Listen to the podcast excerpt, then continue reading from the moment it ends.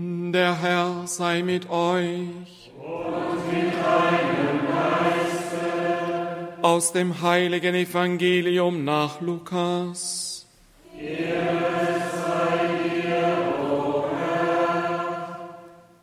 In jener Zeit wurde der Engel Gabriel von Gott in eine Stadt in Galiläa namens Nazareth zu einer Jungfrau gesandt. Sie war mit einem Mann namens Josef verlobt, der aus dem Haus David stammte. Der Name der Jungfrau war Maria. Der Engel trat bei ihr ein und sagte, Sei gegrüßt, du Begnadete, der Herr ist mit dir. Sie erschrak über die Anrede und überlegte, was dieser Gruß zu bedeuten habe. Da sagte der Engel zu ihr, Fürchte dich nicht, Maria, denn du hast bei Gott Gnade gefunden. Du wirst ein Kind empfangen. Einen Sohn wirst du gebären, dem sollst du den Namen Jesus geben. Er wird groß sein und Sohn des Höchsten genannt werden. Gott der Herr wird ihm den Thron seines Vaters David geben. Er wird über das Haus Jakob in Ewigkeit herrschen und seine Herrschaft wird kein Ende haben. Maria sagte zu dem Engel, wie soll das geschehen, da ich keinen Mann erkenne? Der Engel antwortete ihr, der Heilige Geist wird über dich kommen und die Kraft des Höchsten wird dich überschatten. Deshalb wird auch das Kind heilig und Sohn Gottes genannt werden. Auch Elisabeth, deine Verwandte, hat noch in ihrem Alter einen Sohn empfangen. Obwohl sie als unfruchtbar galt, ist sie jetzt schon im sechsten Monat. Denn für Gott ist nichts unmöglich. Da sagte Maria, ich bin die Magd des Herrn, mir geschehe, wie du es gesagt hast. Danach verließ sie der Engel. Evangelium unseres Herrn Jesus Christus.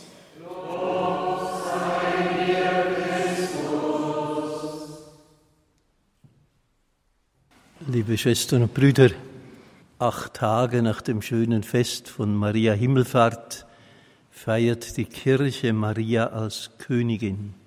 Dieses Fest hat Papst Pius XII. zum Abschluss des Marianischen Jahres 1954 in den allgemeinen Kalender der Kirche aufgenommen. Er hat damit der Kirche aber nur geschenkt, was die Kirche schon immer gefeiert hat.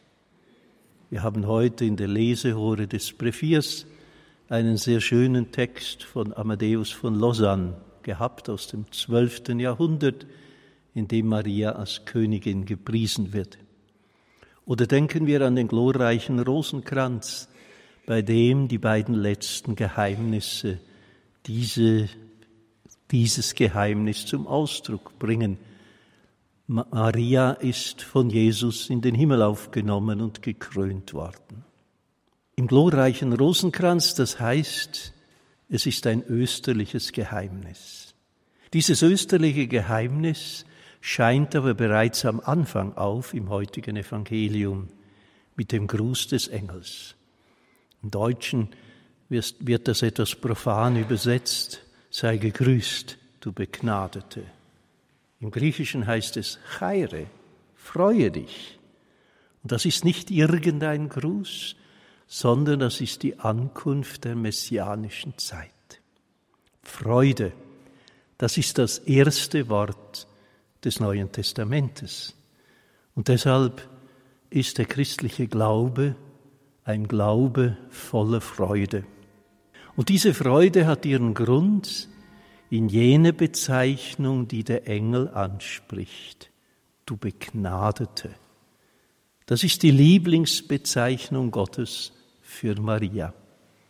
Verliebte haben ja manchmal den Brauch, dass sie ein eigenes Kosewort verwenden, um ihren Geliebten, ihre Geliebte anzusprechen.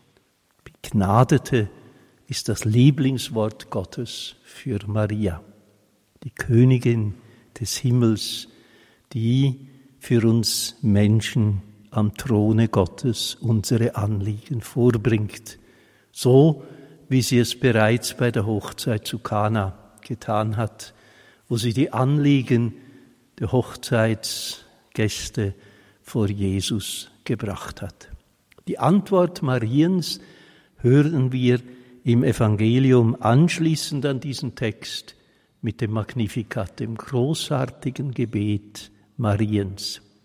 Auch hier müssen wir dieses Gebet beim Wort nehmen. Magnificat. Groß machen sollen wir den Herrn.